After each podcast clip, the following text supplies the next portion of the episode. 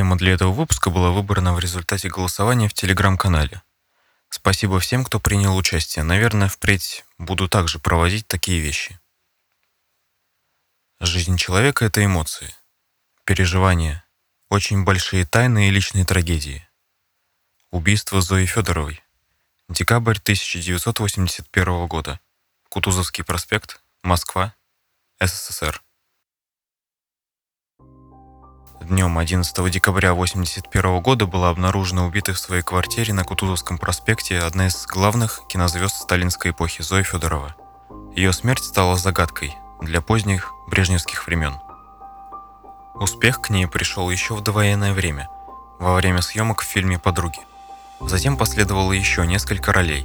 Актриса пользовалась популярностью как у зрителей, так и у критиков, а также у руководства страны – Свидетельством тому являются две сталинские премии, полученные в 1941 и 1942 годах.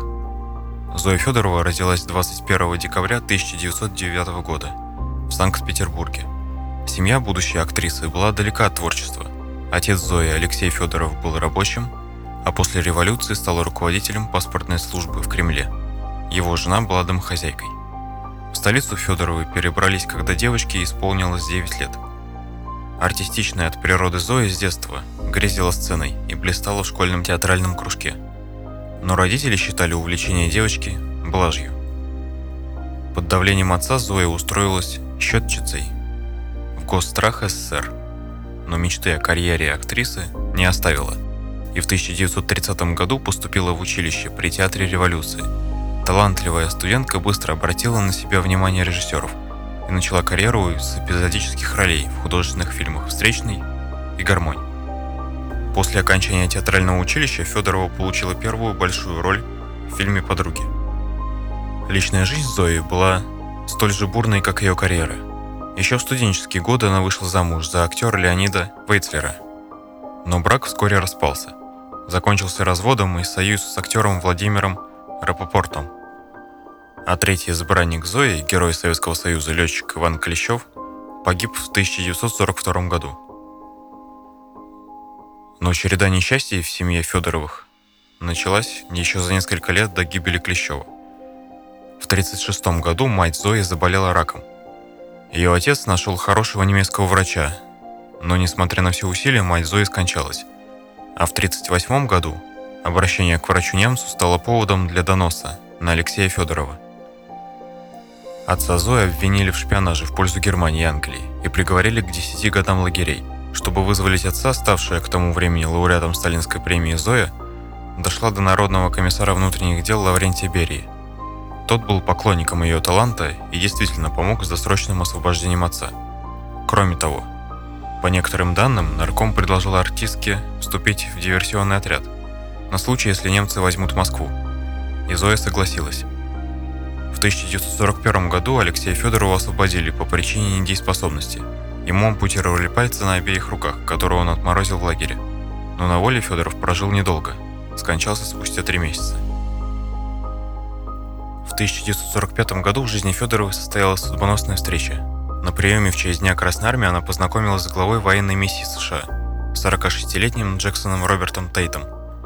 Их отношения продлились всего год, но он стал отцом единственного ребенка актрисы – дочери Виктории. В 1946 году Тейта выслали из СССР. О беременности Зоя сообщить ему не успела. И о том, что у него растет дочь, Тейт узнал лишь в 64-м. Между тем артистка поняла, что после высылки Джексона и над ней сгущаются тучи. Роль в постановке отдали другой актрисе, а портрет Федоровой убрали из театрального фойе. Вскоре актрису обвинили в шпионаже в пользу США и на время следствия поместили в СИЗО Лефортово. Приговором суда в 1947 году – у Зои конфисковали все имущество и деньги, и, несмотря на слабое здоровье грудного ребенка, на 25 лет отправили в темниковские лагеря. Затем место отбытия наказания изменили на тюрьму в Челябинске, а оттуда перевели в знаменитый Владимирский Централ. Среди сокамерниц актрисы была певица Лидия Русланова, которая попала за решетку из-за нашумевшего трофейного дела. Несмотря на ее поддержку в тюрьме, Зое пришлось тяжело. От безысходности она попыталась просить помощи у Берии – но мстительный нарком к мольбам бывшей фаворитки остался безучастен. Как я понял из-за отказа Лаврентию Павловичу в романе или связи. Печальную участь Федоровой разделили и две ее сестры. Марию приговорили к 10 годам работы на кирпичном заводе в Иркуте, она скончалась в 1952 году, отбыв половину срока. Александру же сослали в казахское село Полузино. Она взяла на попечение дочь Зою Викторию, которую растила вместе со своими детьми как родную. Зоя Федорова была реабилитирована 23 февраля 1955 года. Жить ей было негде. Ее прилетела Лизия Русланова. А когда Александра с детьми вернулась в Москву, Зоя забрала 9-летнюю Вику в квартиру Руслановой. Девочке пришлось долго привыкать к тому, что ее настоящая мать – актриса Зоя Федорова. Годы в заключении стали ударом для карьеры. Федорова сумела устроиться в труппу театра студии киноактера, но в кино ее приглашали лишь для съемок в небольших и второстепенных ролях. Впрочем, зрители все равно любили ее за талант и блестящую актерскую игру. Последней кинокартиной, где в эпизодической роли появилась артистка, был скороносный фильм «Москва слезам не верит». В 1965 году Федоровой было присвоено звание заслуженной артистки РСФСР. Однако денег актерская профессия приносила немного, и семья Федоровых жила небогато. Все изменилось в середине 70-х. Федорова получила хорошую трехкомнатную квартиру в непростом доме номер 4 дробь 2 на Кутузовском проспекте. Судя по обстановке, большому количеству антиквариата и подлинникам картин знаменитых художников на стенах, финансовое положение актрисы значительно улучшилось. Этому способствовали связи. Федорова подружилась с дочкой генсека Леонида Брежнева Галиной и женой главы МВД Николая Щелокова, Светланой. Они были ее соседками по дому на набережной Тараса Шевченко – с подачи буквально помешанной на бриллиантах Брежневой, Федорова начала спекулировать драгоценными камнями, золотом, антиквариатом и редкими картинами. Среди ее клиентов были в основном высокопоставленные чиновники и их родственники. Схема работала без сбоев. Брежнева узнавала, когда планируется скачок цен на драгоценности, и давала сигнал подругам. Те быстро скупали ювелирные украшения. Цена покупок порой составляла сотни тысяч рублей – при средней зарплате в 105 рублей в те годы. Но спекулянтки знали, после скачка цен их прибыль при перепродаже товара превысит потраченную сумму на 50, а возможно и на 100%. Помимо бриллиантов, Федорова продавал антиквариат. Ее квартира была своеобразной передержкой для произведений искусства. Актриса фотографировала поступавшие новинки и составляла каталог, который отправлялся иностранным покупателям. Из показаний родственницы Зои, та видела в ее доме большие бриллианты, картины подлинники и старинные статуэтки. Все переправлялось за рубеж.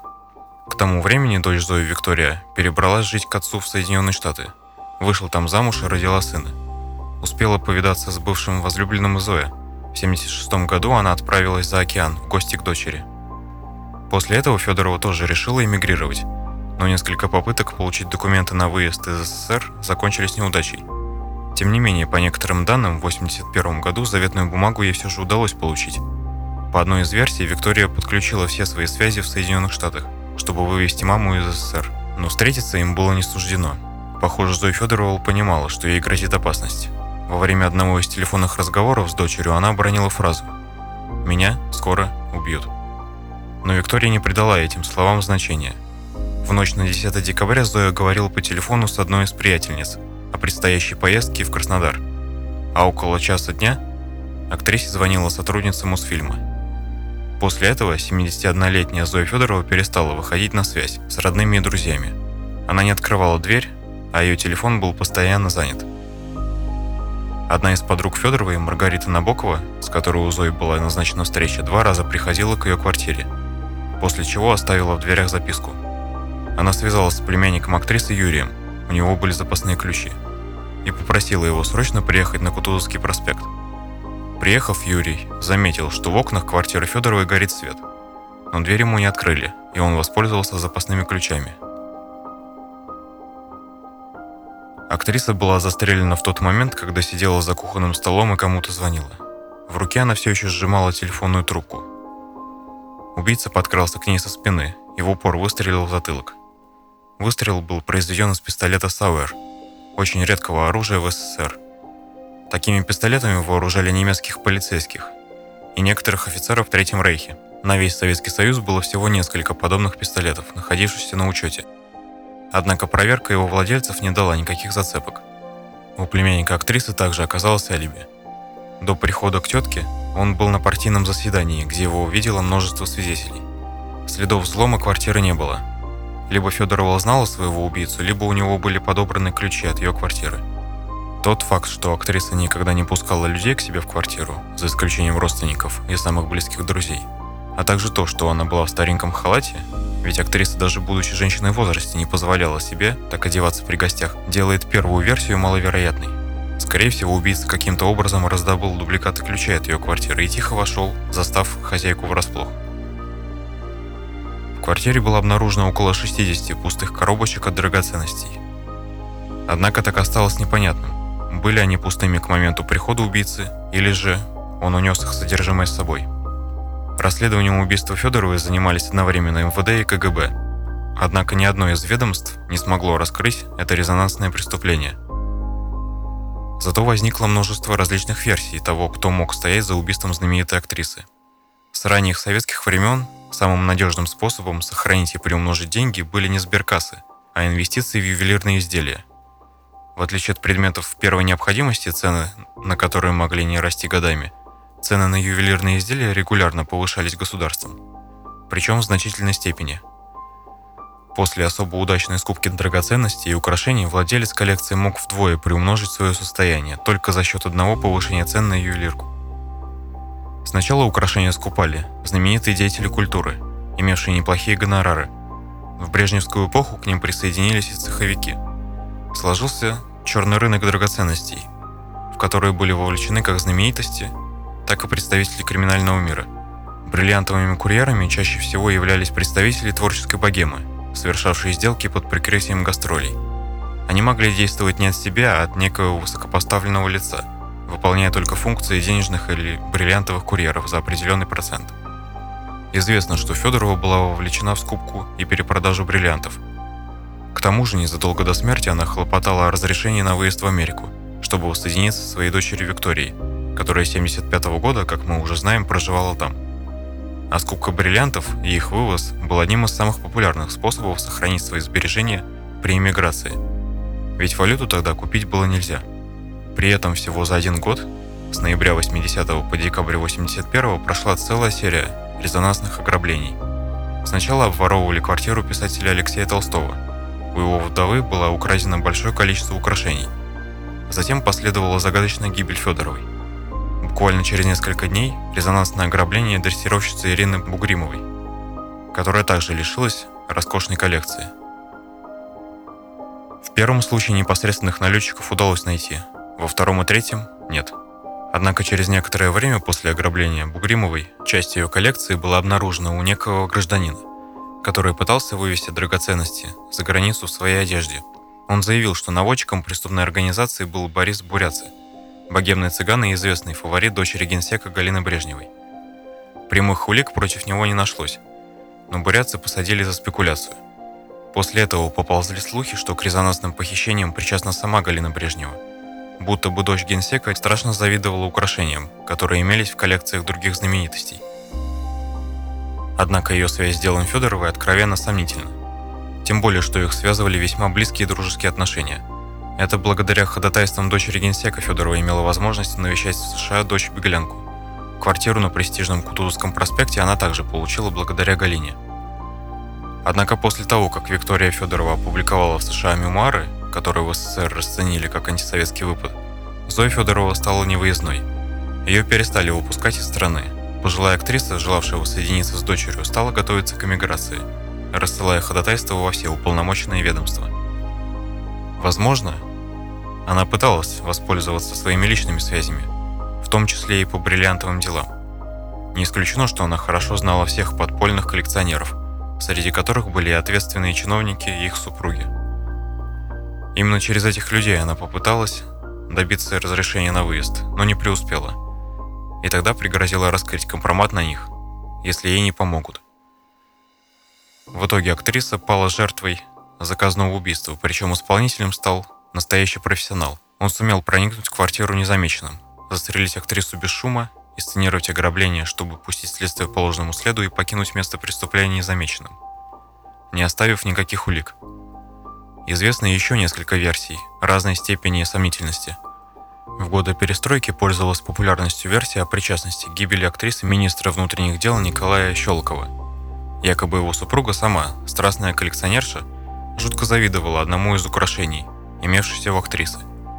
Правда, версия эта откровенно сомнительна, поскольку непонятно, что могло помешать Щелкову привлечь Федорову за сомнительные операции с драгоценностями, а нужную вещь просто конфисковать и тайно забрать себе. В те же времена была популярная версия о причастности КГБ, Якобы актриса еще с 30-х годов была завербована спецслужбами, а попытка ее иммиграции напугала КГБ.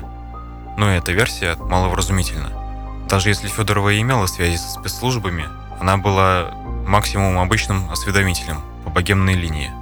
Если бы она смогла выехать в Америку и написать мемуары, ничего ужасного. Для комитета в этом бы не было. Тем более, что Андропов мог в любой момент дать указание привлечь ее за дела с бриллиантами и тем самым заставить молчать. Также выдвигалась версия, что актриса пала от руки кого-то из своих знакомых по бриллиантовому бизнесу. Однако известно, что Федорова соблюдала крайнюю осторожность. Бизнес-партнеров и курьеров она никогда не пускала в свою квартиру. Все сделки проворачивались на улице. Что касается родственников, то они были проверены в первую очередь. У всех оказалось алиби. К тому же для того, чтобы пойти на это преступление, надо было иметь тесные связи с бриллиантовым кругом. В конечном счете, гибель звезды советского кино так и осталась загадкой, разгадать которую не хватило сил ни у МВД, ни у КГБ. Вот такая история, друзья. Благодарю за прослушивание и до скорого.